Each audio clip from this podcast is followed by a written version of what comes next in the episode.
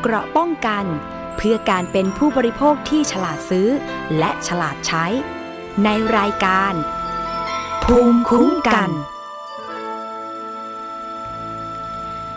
สวัสดีค่ะ คุณผู้ฟังคะขอต้อนรับเข้าสู่รายการภูมิคุ้มกันรายการเพื่อผู้บริโภคกันอีกเช่นเคยนะคะ สามารถติดตามรับฟังกันได้ ทุกช่องทางของไทย PBS Podcast ค่ะ ไม่ว่าจะเป็นแอปพลิเคชัน หรือว่าจะเป็นเว็บไซต์นะคะ ประเด็นวันนี้เราจะมาพูดคุยกันในรายการภูมิคุ้มกันรายการเพื่อผู้บริโภคค่ะ เรื่องหนึ่งที่เราติดตามกันมาโดยตลอด แล้วก็เป็นกระแสในสังคมอยู่ในขณะนี้นะคะ ก็คือ ท่านที่ชอบไปเสริมความงามนะคะโดยเฉพาะคุณผู้หญิงสาวๆเนี่ยนะคะ ต้องติดตามเกี่ยวกับข่าวคราวเรื่องของสถานเสริมความงามให้ดีค่ะ เพราะว่าปัจจุบันนี้มีเปิดให้บริการมากมายนะคะมากจริง ๆ เลย ทั้งในกรุงเทพและต่างจังหวัด และที่เป็นข่าวกันก็คือคลินิกของคุณพิมพ์รีพาย แม่ค้าออนไลน์คนดังนะคะ ที่เธอมีสไตล์ในการจัดรายการขายของแบบที่ใครก็สะดุดตาสะดุดหูจากรูปลักษณ์ของเธอ แล้วก็จาก เทคนิคในการขายของเธออาจจะใช้คำพูดอะไรที่มันสะดุดหูตรงไปตรงมาว่าอย่างนั้นเถอะนะคะ กับกิจการของเธอที่เธอเปิดก็คือคลินิกเสริมความงาม ชื่อ SQ ใช่ไหมคะ ในย่านห้วยขวางที่ปรากฏเป็นข่าวเมื่อประมาณวันที่ 16 17 18 ธันวาคม 2564 ที่ผ่านมา เพราะว่ามีหมอปลอมไปสมัครทำงาน ในคลินิกของเธอ แล้วปรากฏว่าให้การรักษา ผู้ที่เข้าไปทำการรักษาผิวหน้า ฉีดโบท็อกฉีดฟิลเลอร์ ทั้งๆที่ตัวเองไม่ใช่หมอจริง โดยการปลอมแปลง ใบสมัคร เอาใบสมัครของหมอจริงนะคะ ที่มีหน้าตาคล้ายๆกับเธอ ไปสมัคร เพียงแต่ว่าในช่วงนี้เนี่ยอาจจะเป็นผลพวงมาจากการที่เราต้องใส่หน้ากาก เพราะว่าป้องกัน เชื้อโควิด -19 ทำให้หมอปลอมคนนี้เนี่ยสามารถอำพรางตัวเอง ทุกครั้งที่เข้าไป รักษาคนไข้ที่คลินิกของคุณพิมพ์ริพาย โดยที่ไม่ต้องเปิดหน้ากากเนี่ยนะคะ ใส่หน้ากาก พนักงงานที่คลินิกก็เข้าใจว่าเป็นหมอจริง ๆ เพราะว่าเธอเอาหลักฐานใบประกอบ โรคศิลปะ แล้วก็เอกสารการเรียนนะคะของคุณหมอตัวจริงไปสมัครทำให้คุณพิมพ์ริพายแล้วก็เจ้าหน้าที่ของคลินิก หลงเชื่อว่าเป็นหมอจริง ปรากฏว่าพอให้การรักษาแล้วรักษาผิดพลาด ก็เพราะว่าไม่ใช่หมอจริงแหละนะคะ มีผู้ที่ได้รับผลกระทบ ตอนนี้ทยอยเข้าแจ้งความกับเจ้าหน้าที่ตำรวจ เพื่อขอชดเชยเยียวยา ความเสียหายจากการไปรับบริการที่ที่ให้บริการโดยหมอปลอมคนนี้แล้วนะคะ ซึ่งเจ้าหน้าที่ตำรวจก็สามารถจับกลุ่มตัวได้ค่ะ ที่จังหวัดชนบุรี หมอปลอมคนนี้ชื่อนางสาวอาลินดา อายุ 29 ปีนะคะ อาชีพเดิมของเธอก็คือ เป็นพนักงานขายหรือเซลล์ ปรากฏว่า เมื่อจับได้ค่ะ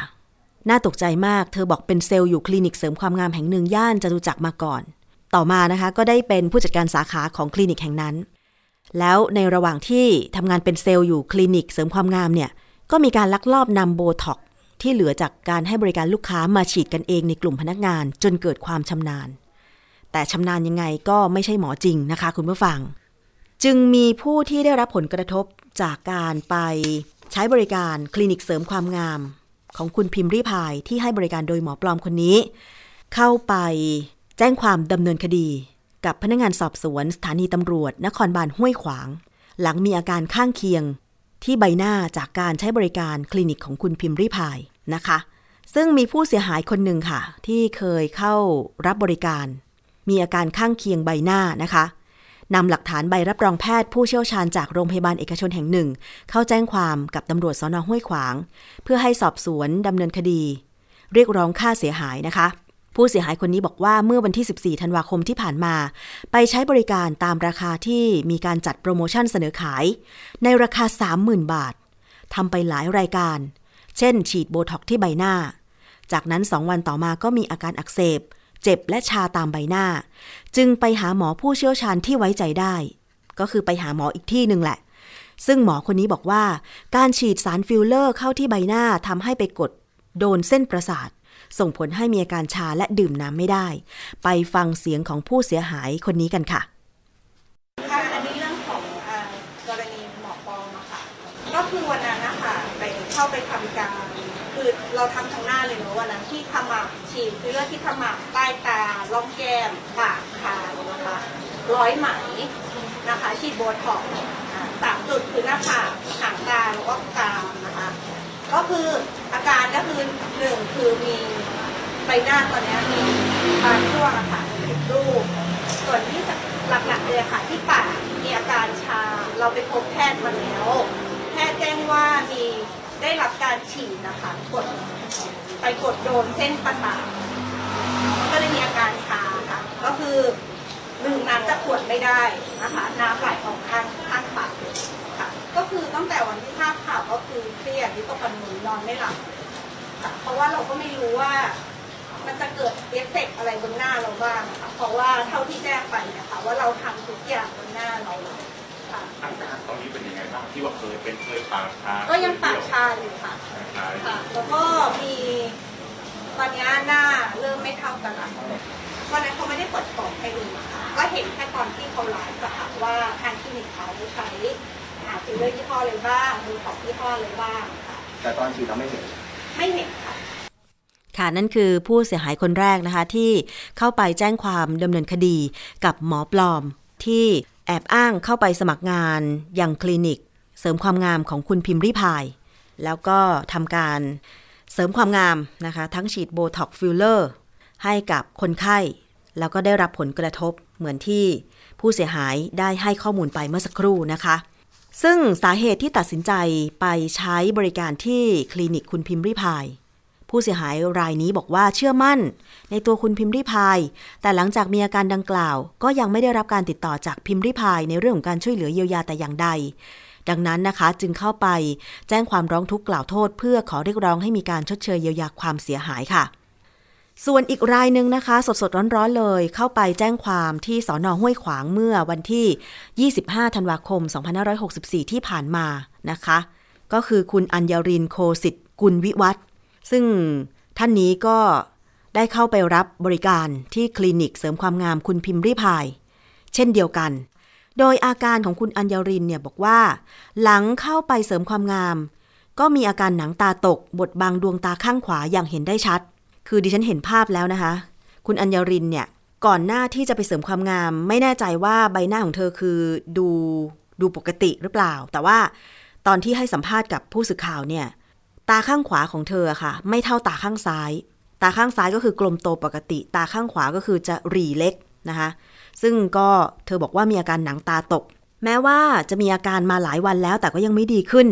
จึงได้ปรึกษาทนายความและเข้าแจ้งความเอาผิดคลินิกที่เข้าไปรับบริการ ไปฟังเสียงของคุณอัญญารินกันผู้เสียหายรายที่สองค่ะหนังตาเราเป็นแบบนี้เลยไหมหรือหรือมันไม่ค่อยค่ะตอนแรกกลับไปมีอาการแสบร้อนที่ใบหน้าที่ฉีดเป็นตัวผิวใสไปอะค่ะๆค่ะ แล้วก็พอผ่านไปประมาณสองสามวันตามันปลือๆก็ไม่ได้คิดอะไรประมาณวันที่สิบหกอะค่ะ มันปิดลงมา อืมใช่ปิดลงมาเยอะก็ แล้วก็ลงมาเรื่อยๆนะคะแบบนี้มันส่งผลกระทบกับดวงตาในการมองเห็นไหมคะใช่ค่ะ มันมองเห็นมันมันเห็นไม่ชัดแล้วก็แบบเวลาออกโดนแสงมันจะไม่ได้ เหมือนแสงมันสะท้อนเข้ามาทำให้ตาอีกข้างหนึ่งมันจะเบิ่งมากขึ้น พอเราไปใช้ข้างนี้มากขึ้นมันก็ปวดแดงส่วนข้างนี้มันก็จะทำให้เรา เนี่ยค่ะเหมือนเวลาพูดคุยมันเหมือนคนหน้าผิดรูปอะค่ะแล้วก็เราเหมือนเรามองไม่เห็นอะเราเราไม่สามารถแบบสื่อสารตรงๆได้เราก็กลายเป็นแบบต้องใช้ท่าทางแบบเนี้ย คนก็จะเข้าใจว่าเราหูหูเป็นอะไรไปด้วยนั่นคือคุณอัญญารินนะคะ ผู้ที่ได้รับผลกระทบจากการเข้าไปใช้บริการเสริมความงามที่คลินิกคุณพิมพ์ริพาย ซึ่งเธอบอกว่าเข้าไปก่อนจะมีอาการหนังตาตกเนี่ยนะคะบดบังตาข้างขวาเธอไปฉีดโบท็อกซ์ 100 ยูนิต เมื่อวันที่ 12 ธันวาคม 2564 ที่ผ่านมาค่ะ โดยมีแพทย์ผู้มีใบประกอบวิชาชีพเป็นผู้ให้บริการฉีดให้ ในขณะรับบริการก็ไม่มีความผิดปกติ แต่เมื่อกลับถึงบ้านเริ่มมีอาการแสบร้อนบริเวณใบหน้า และในวันต่อมาหนังตาตก เมื่อติดต่อสอบถามกับแพทย์ผู้ให้บริการก็ได้รับคำแนะนำให้หยอดตาและประคบอุ่น เพื่อ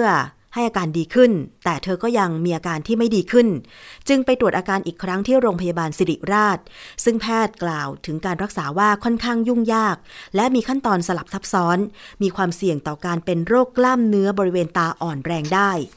ยอมรับว่ากลัวผลกระทบระยะยาว เพราะอาการตอนนี้ก็กระทบการใช้ชีวิตนะคะ เหมือนที่เธอเล่าให้ฟังเมื่อสักครู่ ผู้เสียหายรายนี้ก็ยังเปิดเผยเพิ่มเติมว่า หลังเกิดปัญหาขึ้นมาเนี่ยก็มีผู้ติดต่อ หาโดยอ้างว่าเป็นเจ้าของคลินิก และขอรับผิดชอบต่อความเสียหายที่เกิดขึ้นแล้ว แต่ยังไม่มีรายละเอียดที่ชัดเจนอีกครั้ง จึงเกิดความกังวลใจว่าอาจจะเกิดผลกระทบต่อร่างกายในระยะยาว จึงตัดสินใจปรึกษาทนายความแล้วก็เข้าแจ้งความเอาผิดคลินิก และแพทย์ที่ฉีดโบท็อกในข้อหากระทำการโดยประมาท เป็นเหตุให้ผู้อื่นได้รับความเสียหายแก่ร่างกายและจิตใจ เดี๋ยวก็ต้องรอฟังความคืบหน้านะคะ แต่ว่าก่อนหน้านี้คุณพิมรี่พายเองก็บอกว่า ผู้ที่เข้าไปรับบริการเสริมความงามที่ SQ คลินิกห้วยขวาง คนไหนได้รับผลกระทบนะคะ หรือไปฉีดโบท็อกซ์ฟิลเลอร์เสริมความงามกับหมอปลอมนะนางสาวอาลินดาเนี่ย ก็สามารถที่จะ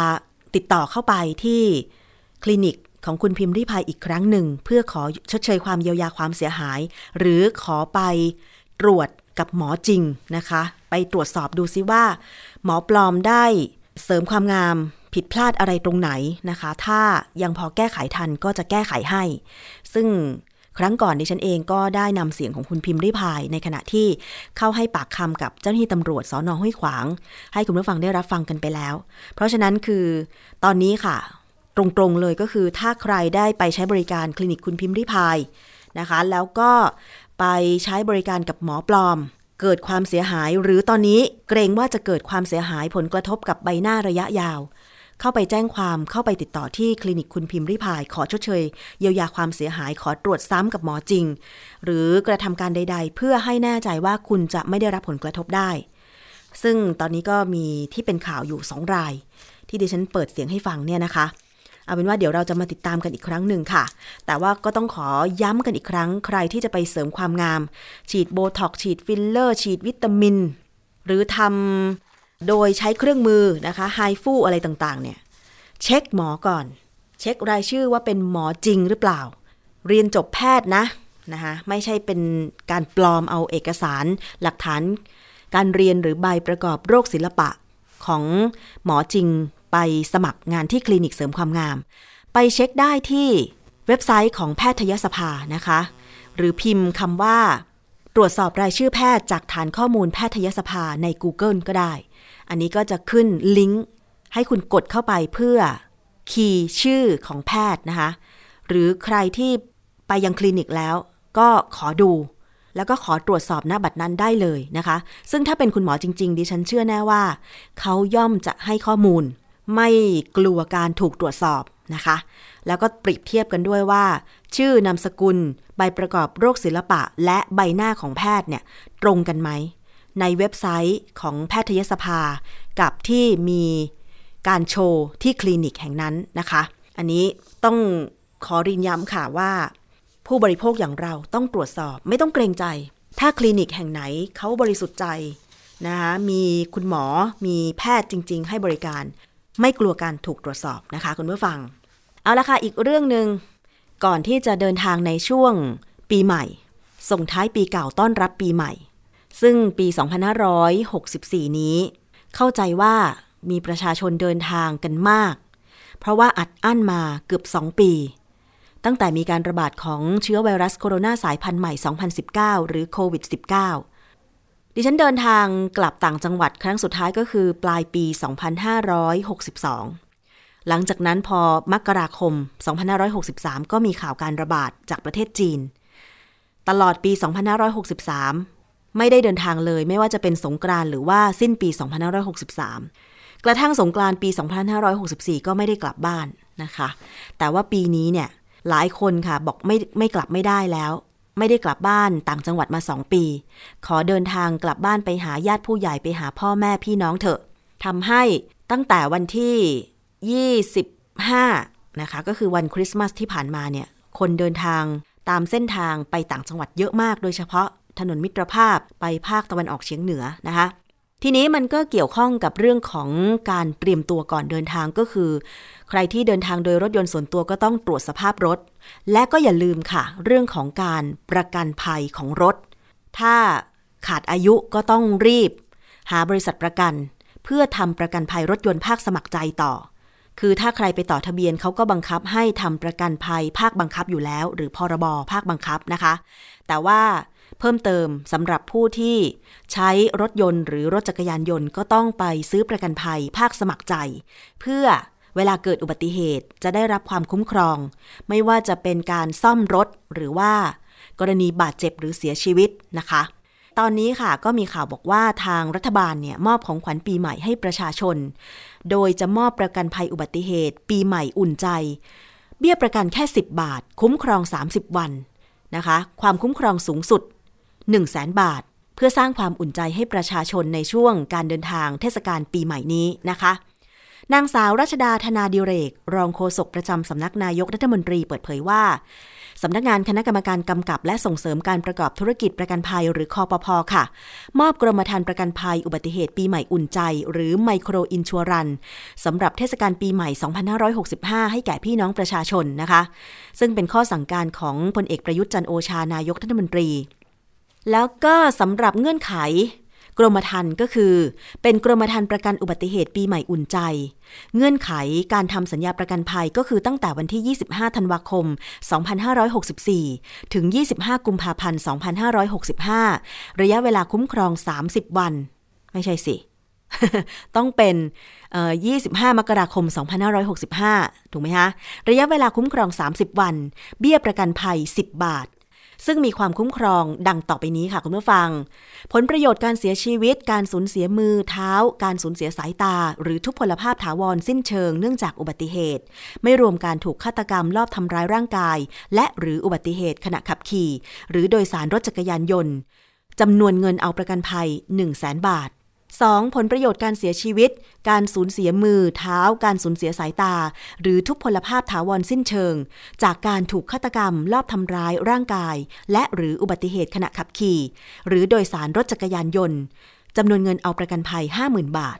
3. ผลประโยชน์การเสียชีวิต การสูญเสียมือ เท้า การสูญเสียตา หรือทุพพลภาพถาวรสิ้นเชิง เนื่องจากอุบัติเหตุสาธารณะจำนวนเงินเอาประกันภัย 1 0 0 0 0แบาท และ 4. ผลประโยชน์ค่าชดเชยรายได้ ระหว่างเข้ารักษาตัวเป็นผู้ป่วยใน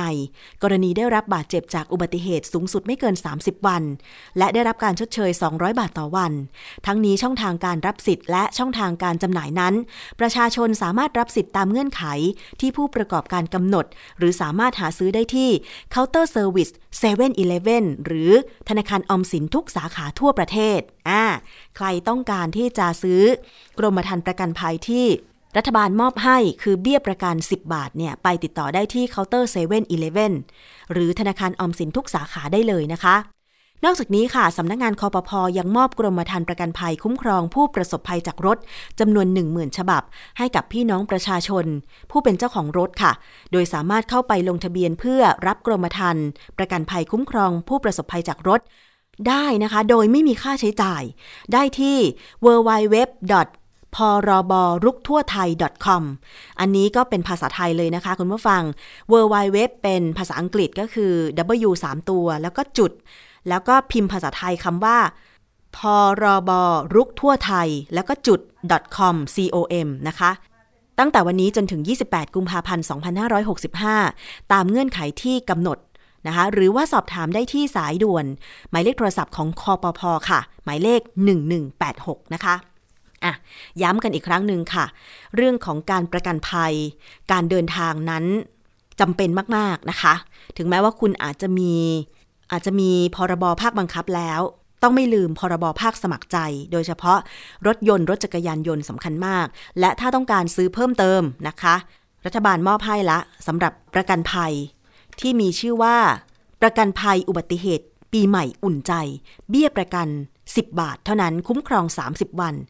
วงเงินความคุ้มครองสูงสุด 1 0 0 0 0แบาท ก็ได้ทราบรายละเอียดกันไปแล้วนะคะย้ำเตือนกันอีกครั้ง เพราะว่าเวลาเกิดปัญหาอุบัติเหตุ ที่ได้รับความเสียหายไม่ว่าจะเป็น รถพัง หรือบาดเจ็บแม้จะเล็กๆ น้อยๆ เราก็ต้องการ ที่จะเข้ารับการรักษา เราก็ต้องการความคุ้มครองใช่ไหมคะ เพราะฉะนั้นประกันภัยเนี่ยดีที่สุด แต่ว่าก็ต้องเช็คด้วยว่าตอนนี้นะคะ เกี่ยวกับบริษัทรับทำประกันภัยเนี่ยว่าบริษัทไหนนะคะที่มีฐานะการเงินมั่นคงนะคะ เพราะว่าคอปพอมีคำสั่งเพิกถอนใบทะเบียนการประกอบธุรกิจประกันภัยไปแล้ว 2 บริษัท ก็คือเอเชียประกันภัยแล้วก็เดวันประกันภัย เพราะว่า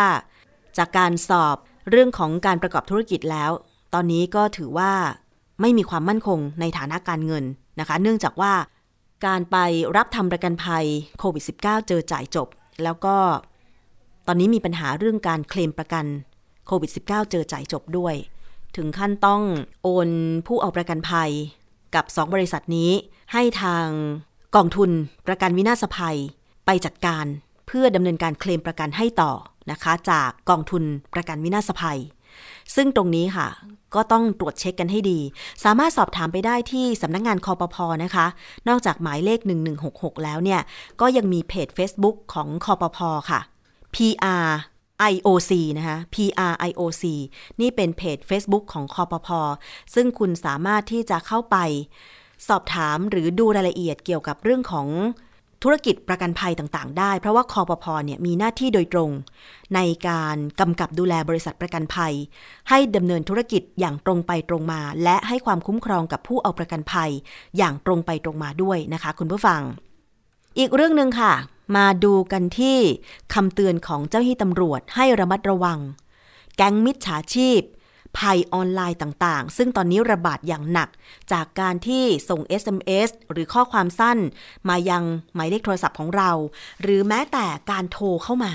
เมื่อสัปดาห์ที่แล้วเองดิฉันก็ได้รับสายเป็นบอทหรือว่าเป็นหุ่นยนต์ ในการโทรเข้ามายังเครื่องของดิฉัน เพื่อชักชวนเล่น พนันออนไลน์ ดิฉันได้ทำการถ่ายคลิปไว้นะคะ เรียบร้อยละแล้วก็เดี๋ยวจะดำเนินการแจ้งไปยังสายด่วน ของสำนักงงานกสทชนะคะ1200 เพื่อที่จะให้ตรวจสอบหมายเลขโทรศัพท์ดังกล่าว บางคนเนี่ยเขาติดตั้งแอปพลิเคชันตรวจสอบ ว่าหมายเลขโทรศัพท์ที่เข้ามามาจากใคร มาจากที่ไหนหรือพื้นที่ไหน เพื่อนใน Facebook ดิฉันบางคนก็โพสต์ข้อมูลนะคะว่าได้รับโทรศัพท์ ซึ่งบ่งบอกว่ามาจากจีน อันนี้ดิฉันเห็นจริง ๆ นะคะ เพราะฉะนั้นเนี่ยตอนนี้ค่ะมิจฉาชีพไม่ได้อยู่ในประเทศไทย แต่ว่าใช้ฐานข้อมูลใช้เบอร์โทรศัพท์ที่ได้ไปจากไหนก็ไม่ทราบเนี่ยของคนไทยโทรเข้ามาจากต่างประเทศ ไม่ว่าจะเป็นประเทศเพื่อนบ้านหรือแม้แต่จีนนะคะ คุณผู้ฟัง ระวังกันให้ดีตำรวจเตือนภัย 10 แก๊งอันตรายช่วงปีใหม่ หลอกลวงเอาทรัพย์สินค่ะคุณผู้ฟังพลตำรวจตรียิ่งยศเทพจำนงโฆษกสำนักงงานตำรวจแห่งชาตินะคะ ได้เตือนพี่น้องประชาชนท่านที่อาจจะไป กลับบ้านเดินทางในช่วงปีใหม่ ไปทำบุญไปซื้อของไปเที่ยวในที่ต่างๆ ระวังมิจฉาชีพที่แฝงเข้ามาหลอกลวง อาจจะทำให้เกิดความเสียหายโดยเฉพาะหลอกลวงเอาทรัพย์สินต่างๆ ของเราไปได้นะคะ คุณผู้ฟัง 10 แก๊งร้ายอันตรายช่วงปีใหม่ประกอบไปด้วย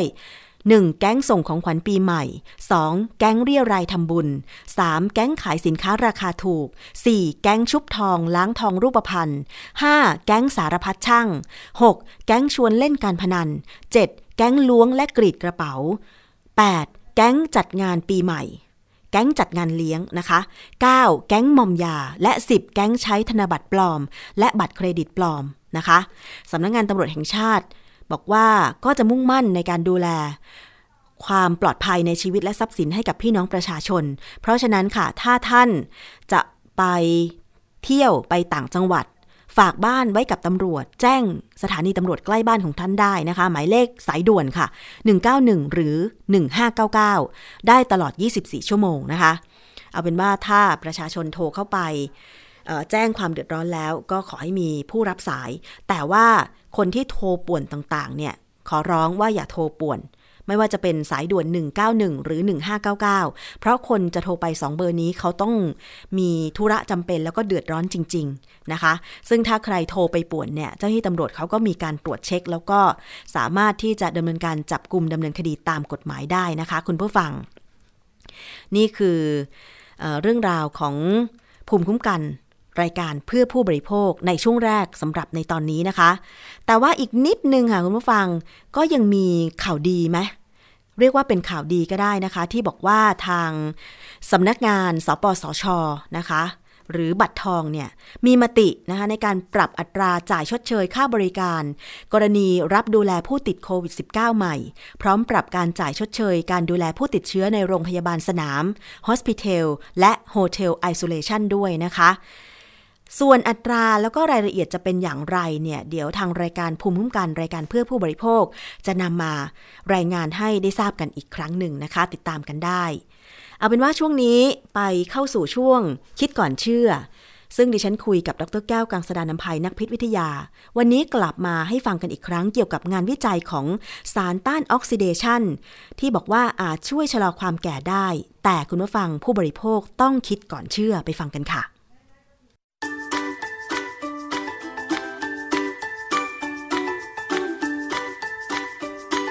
ช่วง คิดก่อนเชื่อ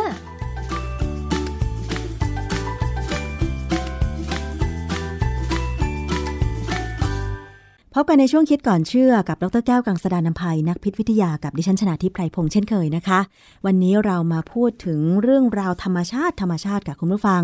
คนเรามีเกิดแก่เจ็บตายนะคะ เกิดแล้วแก่เนี่ยนะคะ บางทีก็อาจจะยังรับไม่ค่อยได้ โดยเฉพาะท่านที่อาจจะเคยทำงานมาพอเกษียณปุ๊บเนี่ยนะคะ ก็อาจจะไม่มีภารกิจอะไรทำอาจจะอยู่บ้านเฉยๆ หรือเลี้ยงหลาน แต่ว่าบางทีค่ะ ความแก่หรือว่าอายุที่มากขึ้นเนี่ยอาจจะทำให้หลายคนนะคะ กลายเป็นโรคซึมเศร้าได้ เพราะว่ารู้สึกตัวเองหมดคุณค่า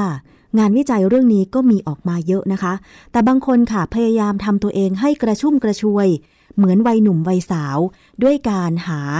สารอาหารหรือผลิตภัณฑ์เสริมอาหารต่างๆ มากิน เพื่อหวังว่าจะช่วยชะลอความแก่ แล้วก็จะทำให้สุขภาพร่างกายนั้น มันกระปี้กระเป๋า แล้วก็ไม่เป็นโรคซึมเศร้า หรือเป็นโรคอื่นๆตามมา แต่ทีนี้ว่าสารที่เราหามากินเหล่านั้นเนี่ยมันมีงานวิจัย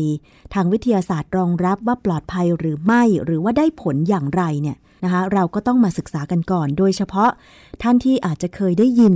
คำว่าสารต้านออกซิเดชันมักจะโฆษณาว่า ช่วยชะลอความซึมเศร้า ช่วยชะลอความแก่นะคะซึ่งเรื่องนี้เป็นอย่างไรเราต้องไปฟังอาจารย์แก้วค่ะ อาจารย์คะสารต้านออกซิเดชันอยากจะขอให้อาจารย์ช่วยอธิบายอีกครั้งหนึ่งว่ามันคืออะไรคะอาจารย์ สารต้านออกซิเดชันเนี่ยนะเป็นสารเคมีทั้งที่มีใน ผลิตภัณฑ์ธรรมชาติเช่นอยู่ในผักผลไม้อะไรพวกเนี้ยนะค่ะ แต่ว่าบางครั้งก็ก็มีการสังเคราะห์ขึ้นมาได้และสังเคราะห์เลียนแบบธรรมชาติเลยให้เหมือนเลยก็ได้ หรือสังเคราะห์เป็นสารใหม่อะไรก็แล้วแต่นะฮะค่ะสารต้านออกซิเดชันเนี่ยก็จะมีคุณสมบัติที่สำคัญคือเขาจะมีอิเล็กตรอนเยอะในตัวโมเลกุลของเขา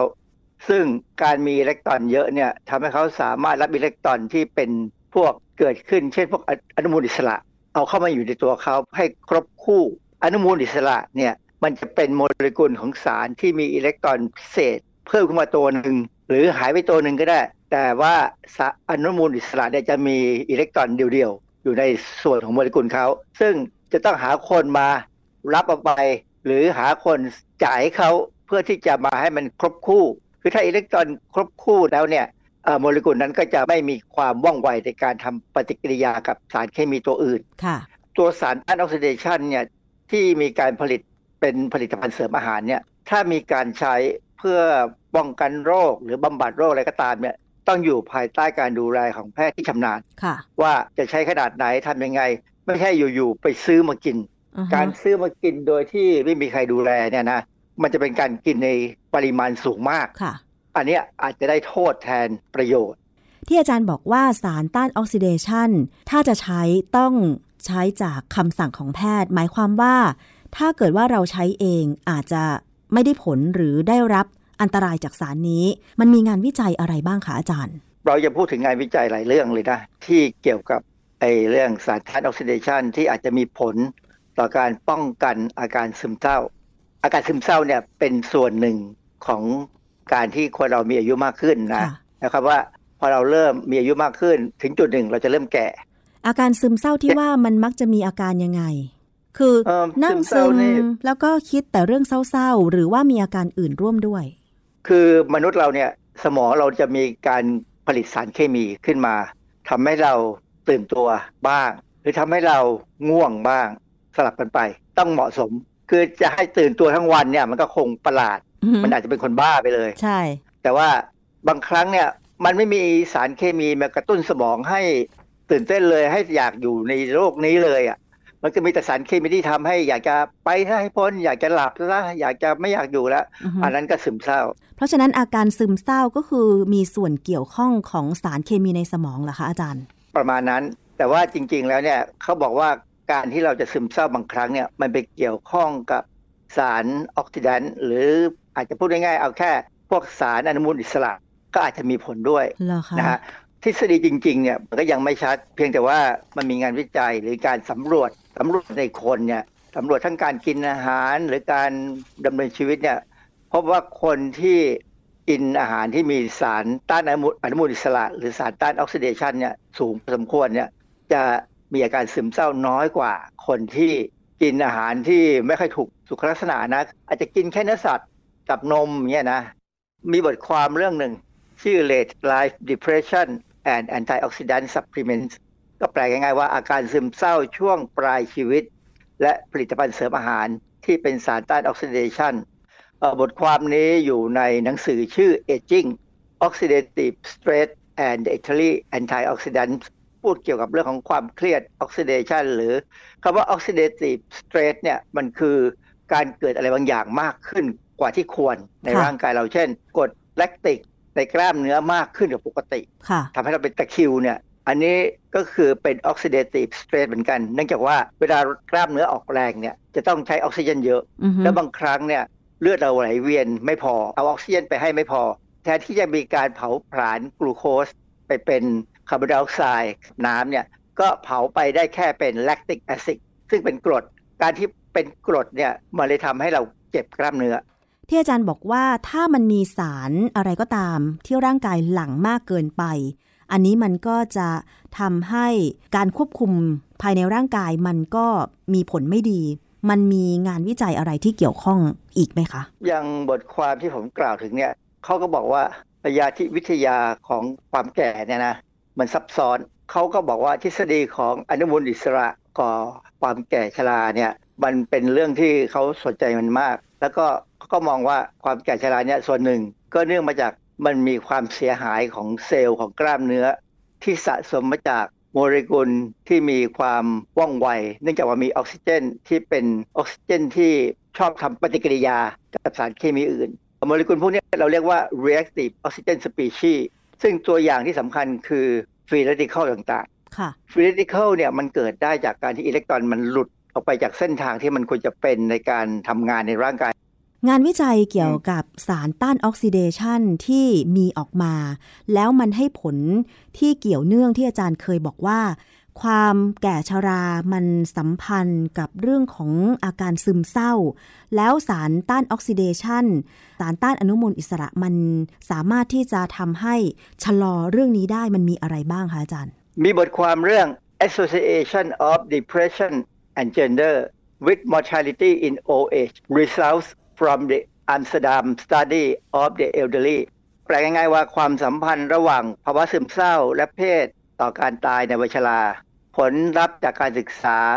ในเมืองอัมสเตอร์ดัมเกี่ยวกับผู้สูงอายุ อัมสเตอร์ดัมเนี่ยเป็นเมืองอยู่ในเนเธอร์แลนด์ค่ะเขาตีพิมพ์ในวารสาร British Journal of Psychiatry ปี 2000 ให้ข้อมูลว่าภาวะซึมเศร้าในช่วงปลายชีวิตนั้น หมายถึง การเกิดอาการซึมเศร้าในผู้ที่มีอายุเกิน 65 ปีนะ65 ปีเนี่ยเขาจำแนกตาม WHO เลยนะฮะ WHO เดี๋ยวเขามีหนังสือเล่มหนึ่งเลยที่จำแนกว่าใครอายุเท่าไหร่อยู่ในช่วงอายุแบบนี้เป็นคนอะไรเป็นเด็กเป็นหนุ่มสาวเป็นอะไรนะฮะค่ะพอ 65 ปีขึ้นไปก็จะซึมเศร้า คืออันหนึ่งที่เห็นชัดๆนะคนที่ซึมเศร้าเนี่ยจะปล่อยชีวิตไปตามเรื่องตามราวปล่อยแล้วมคือจะเป็นยังไงใครจะก็ทำเรื่องของชีวิตละ ไม่มีอาการตอบสนองไม่เหมือนจะปลงกับชีวิต แต่จริง ๆ แล้วไม่ใช่ใช่ไหมอาจารย์ปรงกับเวรกรรมที่ตัวเองทำแล้ว หรือไม่ได้ทำก็ตามเนี่ยนะที่เราเห็นตอนเนี้ยคือผมกังวลเรื่องเรื่องนี้ก็เพราะว่าตอนนี้มีคนสูงอายุซึมเศร้าเยอะนะแล้วไทยเองก็ก้าวเข้าสู่สังคมผู้สูงอายุ เป็นสังคมคนแก่แล้ว แล้วเรามีโรคระบาดหนักมาก แล้วเราก็มีน้ำท่วมอีกต่างหากใช่ แล้วชีวิตนี้มันจะไม่เศร้าได้ยังไง มองไม่ค่อยเห็นอนาคตของตัวเองอย่างนี้ใช่ไหมอาจารย์ ก็เลย คิดว่าปล่อยไปตามเรื่องตามราว ไม่อยากจะคิดสร้างสรรค์อะไรแหละ อย่างนี้แล้วใช่ไหมอาจารย์ นึกถึงคนสูงอายุที่บ้านน้ำท่วม แล้วก็มีโรคระบาดอยู่รอบๆบ้านเงี้ยนะอือฮึเขาจะมีความสุขไหมชีวิตนี้มองไปทางไหนก็ไปไหนก็ไม่ได้หดหูก็ต้องจมอยู่กับบ้านที่มีน้ำท่วมรอบบ้านเลยอืมฮะค่ะซึ่งอันเนี้ยเป็นเรื่องที่น่ากลัวเพราะว่าเขาบอกว่าอาการซึมเศร้าเป็นปัญหาสุขภาพจิตที่พบบ่อยที่สุดในผู้สูงอายุค่ะ การศึกษาความชุกเนี่ยแนะนำว่า 14ถึง20ของผู้สูงอายุที่อาศัยอยู่ในชุมชนทั่วไปเนี่ยนะมีอาการซึมเศร้า และเนื่องจากแนวโน้มทางประชาประชากรศาสตร์ของประชากรสูงอายุเนี่ยจะเพิ่มขึ้นเรื่อยๆเนี่ยนะอืมโรคซึมเศร้ามันก็จะเพิ่มขึ้นเรื่อยๆ เราลองไปสัมภาษณ์ผมดูรายการหลายๆหลายๆรายการนะค่ะเป็นรายการที่ของคุณเปอร์เปอร์ที่เขาไปเดินตามหมู่บ้านต่างๆเนี่ยอ๋อแล้วเขาไปเจอในยินดีช่วงที่ได้ของรู้จัก เออ ไปเจอในช่วงที่คนมีปัญหาโควิด เนี่ย แต่ละคนที่ให้สัมภาษณ์เนี่ยบางคนก็ซึมเศร้าเห็นเห็นๆเลยนะซึมเศร้าเห็นเห็นๆแบบที่ว่าคนคนนี้ไม่มีโอกาสไปหาหมอ ไปหาจิตแพทย์ ไปหาไปบำบัดทางจิตเวชนะค่ะเพราะอะไรมันตกงานอะเอาเงินที่ไหนไปจ่ายค่าหมอโรคทางจิตเนี่ยต้องหมอที่เก่งพอสมควรนะแล้วก็ไม่ใช่เข้าไปแล้วหมอก็ดูดูนิดนิดๆหน่อยๆให้ยากินมันมันไม่ใช่แค่นั้นนะฮะค่ะมีหลักฐานทางวิชาการ ที่แสดงว่าสารต้านออกซิเดชันที่กินจากอาหารเนี่ยป้องกันอาการซึมเศร้าได้นะเขามีงานวิจัยเรื่อง Association of the Mediterranean Dietary Pattern with the Incidence of Depression คือความสัมพันธ์ของรูปแบบอาหารแบบเมดิเตอร์เรเนียนนะต่ออุบัติการณ์ของภาวะซึมเศร้าค่ะอันนี้ตีพิมพ์ในวารสาร Archives of General Psychiatry ปี 2009 ค่ะ อาหารเมดิเตอร์เรเนียนเนี่ย ก่อนอื่นเนี่ยเป็นอาหารที่มีผักเยอะ มีถั่ว มีธัญพืชทั้งเมล็ด โปรตีนเนี่ยก็กินจากปลาค่ะไขมันเนี่ยก็จะเป็นไขมันไม่อิ่มตัว เพราะว่าอะไรเขากินถั่วนะอือฮึถั่วเนี่ยก็จะมีไขมันไม่อิ่มตัวอยู่แล้ว แล้วบางครั้งเนี่ยเขาก็จะกินมะกอกมะกอกเนี่ยจะเป็นพืชที่ให้น้ำมัน เป็นชนิดที่เราเรียกว่า mono unsaturated fatty acid เจ้า mono unsaturated fatty acid เนี่ยมันดีตรงไหน มันดีที่ตรงที่ว่ามันมีความไม่อิ่มตัวเพียงตำแหน่งเดียว อย่างเนี้ยจะไม่มีทางที่จะมีการหืน ไม่มีการเปลี่ยนไปเป็นอนุมูลอิสระเหรอเพคะราะตำแหน่งเดียว แต่ว่าตำแหน่งเดียวนี่ก็มีประโยชน์เพราะว่าร่างกายเอาไปใช้ประโยชน์สร้างสารชีวเคมีต่างๆ ที่จำเป็นนะนะถ้าเป็น poly unsaturated fatty acid คือมีความไม่อิ่มตัวหลายตำแหน่งเนี่ยโอกาสที่จะหืนหรือจะถูกเปลี่ยนไปเป็นสารอนุมูลอิสระเนี่ยก็จะสูงขึ้นอืมดังนั้น ถั่วทั้งเมล็ดเนี่ยถ้ามีน้ำมันที่ไม่อิ่มตัวหลายตำแหน่งเนี่ยนะค่ะเขาจะต้องมีสารต้านอนุมูลอิสระอยู่ในเมล็ดเขาเอง ถั่วทุกป็ชธรรมาตินิดเลยเหรอมันคะอาจารย์ ถั่วลิถั่วสทุงกชนิดถั่วลันเตาอย่างเงี้ยเหรอคะทั้งนั้นเลยความจริงเนี่ยโดยทั่วไปนี่นะเมล็ดพืชเนี่ยจะต้องมีสารต้านอนุมูลอิสระสูงเพราะอะไร เพราะว่าตอนที่เขางอกเนี่ยเขาใช้พลังงานสูงมาก ต้องมีการเปลี่ยนแปลงแป้ง ให้กลายเป็นสารให้พลังงานอืมให้เป็นพลังงานค่ะดังนั้นการเปลี่ยนแปลงอะไรก็ตามให้เป็นพลังงานสูงๆเนี่ยอิเล็กตรอนวิ่งกันพล่านไปหมด โอกาสจะเกิดอนุมูลอิสระก็สูงค่ะดังนั้นเขาจะต้องมีสารต้านอนุมูลอิสระเตรียมพร้อมไว้ในเมล็ดที่จะอือฮึป้องกัน จึงเวลาใครถามว่ากินอะไรถึงได้สารต้านอนุมูลอิสระคำตอบง่ายๆอันที่หนึ่งเลย ถั่วถ้าจะพืชทั้งเมล็ดถั่วทั้งเมล็ดเนี่ยกินไปเลยอือฮึได้แน่ๆงานวิจัยเนี่ยเขาก็บอกว่าคนที่กินอาหารแบบเมดิเตอร์เรเนียนเนี่ยนะ คือกินพวกผักถั่วถ้าจะพืชเป็นปลากินไขมันไม่อิ่มตัวเนี่ย จะมีโอกาสซึมเศร้าน้อยกว่า คนที่นิยมกินแต่เนื้อสัตว์ แล้วก็กินนมแบบเนี้ย คนบางคนนี่นิสัยเขาไม่ชอบกินผักผลไม้เลยนะเพราะฉะนั้นเนี่ยเขาก็จะกินแค่เนี้ยกินเนื้อสัตว์กินนมฝรั่งเนี่ยเป็นอย่างนี้เยอะ การกินอาหารที่เป็นเมดิเตอร์เรเนียนเนี่ยจะลดความเสี่ยงจากการเป็นภาวะซึมเศร้าได้ได้ถึง 30%ค่ะนะฮะดังนั้นเนี่ยอันนี้ก็เป็นเรื่องที่สำคัญอันนี้ประเด็นอันหนึ่งที่น่าสนใจคือ พอเรารู้ว่ากินสารต้านออกซิเดชันหรือสารต้านอนุมูลอิสระแล้วเนี่ยลดภาวะซึมเศร้าได้เนี่ย ก็บางคนก็เอาว่าเราก็อาจจะซึมเศร้าก็ไปซื้อมากินเลยอือฮึอันเนี้ยน่ากลัวมากเหตุผลก็คือว่า ยังไม่เคยมีการประเมินคค่ะวามปลอดภัยของการกินอาหารที่มีสารต้านออกซิเดชันสูงอือฮึหรือว่าการกินเป็นผลิตภัณฑ์เสริมอาหารเนี่ยไม่เคยมีงานวิจัยประเมินเลยนะ ผมพยายามค้นนะไม่มีเลยเหตุผลก็คือว่า ใครจะไปสปอนเซอร์ งานวิจัยแบบนี้ ยกเว้นถ้าเป็นหน่วยงานรัฐบาลอาจจะเป็นไปได้ค่ะผมกำลังหวังอยู่เนี่ยว่าประเทศที่เขารวยๆเนี่ยเขาจะลองทำวิจัย แต่การทำวิจัยเนี่ยผมเคยเห็นงานวิจัยอยู่หลายชิ้นกันนะที่เขาทำเกี่ยวกับระบบภูมิต้านทานเนี่ยนะคือสารต้านออกซิเดชันเนี่ยถ้ากินสูงเกินไประบบภูมิต้านทานจะถูกกดให้ต่ำลง เป็นอย่างนี้แทบทั้งนั้นเลยนะฮะอืมเพราะฉะนั้นอันนี้ก็อาจจะเป็นตัวอย่างหนึ่งว่า อย่าไปซื้อมากินเองนะ คุยกับหมอเลย ถ้าคิดว่าตัวเองซึมเศร้า และคิดว่าตัวเองจะกินอาหารยังไง หรือว่าจะกินอาหารเสริมผลิตภัณฑ์เสริมอาหารยังไงเนี่ยนะคุยกับหมอให้รู้เรื่องนะค่ะฮะตอนนี้มันมีโฆษณาเกี่ยวกับสารต้านออกซิเดชันที่เป็นผลิตภัณฑ์เสริมอาหารค่อนข้างเยอะนะคะอาจารย์ อย่างเช่นคำว่า สารสกัดฟลาโวนอยด์เรสเวอราทรอลเคอร์คูมินอยด์แล้วสารพวกนี้ค่ะ จริง ๆ แล้วมันจำเป็นกับร่างกายของเราใช่ไหม สารที่กล่าวมาเนี่ยจำเป็นหมดอือฮึนะจำเป็นเพราะว่าคือเขาไม่ใช่สารอาหารนะเขาเป็นพฤกษเคมี ซึ่งเรากินเข้าไปในร่างกายเนี่ยใช้งานปริมาณหนึ่งแล้วก็ช่วงเวลาหนึ่งจากนั้นเราขับทิ้ง อ๋อ มันไม่ใช่นะสารอาหารที่จำเป็นแบบเราขาดไม่ได้อย่างนี้ใช่ไหมเออโดยพื้นฐานเนี่ย มันเข้าไปกับอาหารโดยธรรมชาติ สมมติว่าเรากินอาหารแบบไม่มีความรู้นะอ่าฮะเรากินแบบคนโบราณเมื่อร้อยปีที่แล้วเนี่ยเราไม่รู้เรื่องพวกนี้เลยเนี่ยเราก็กินมันโดยธรรมชาติ แต่เราก็ค่ะกินแค่เป็นอาหารนะไม่ได้เสริมอะไรเยอะแยะนะฮะค่ะคือสารพวกเนี้ยเป็นสารที่มีประโยชน์ ในการช่วยทำให้ระบบของร่างกายเนี่ยปกติ แต่มากเกินไปมันจะกลายเป็นผิดปกติค่ะเออไม่ไม่ตัวหนึ่งคือควยซิตินควยซิตินเนี่ยเป็นฟลาโวนอยด์นะมีมากในหัวหอม หอมแดงพืช ตระกูลถั่วต่างๆ ซึ่งพวกนี้เรากินเป็นอาหารใช่ไหมเรากินเป็นประจำอยู่แล้ว แล้วสารพวกเนี้ยมีประโยชน์ในการป้องกันการอักเสบ การอักเสบเนี่ยเป็นเป็นเรื่องที่มีประโยชน์ในแง่ที่การต่อสู้กับเชื้อโรค แต่ถ้าอักเสบมากเกินไป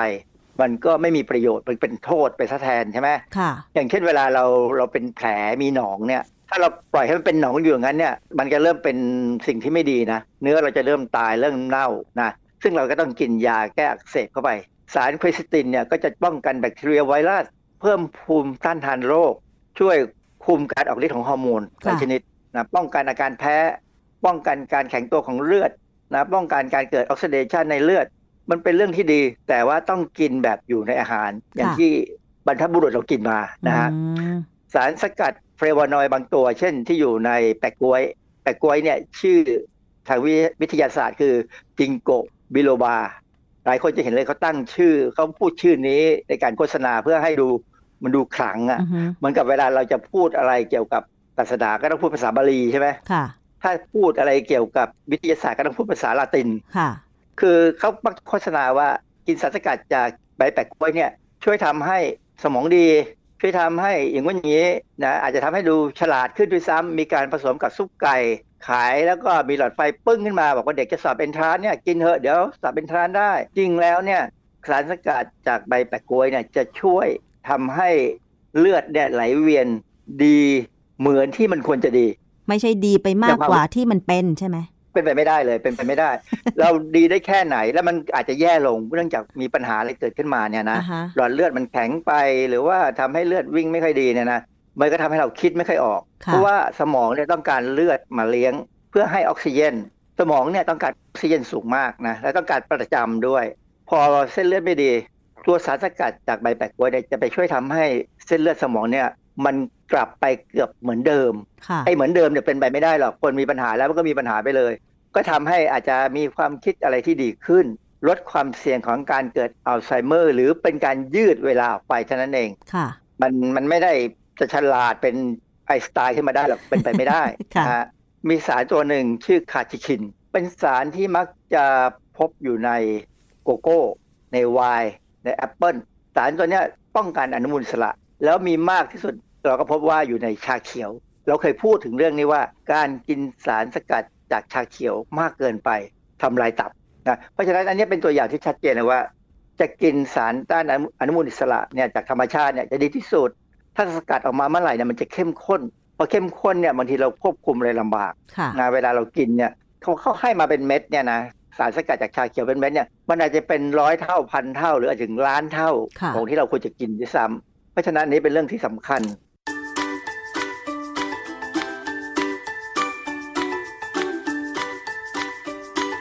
ช่วงคิดก่อนเชื่อ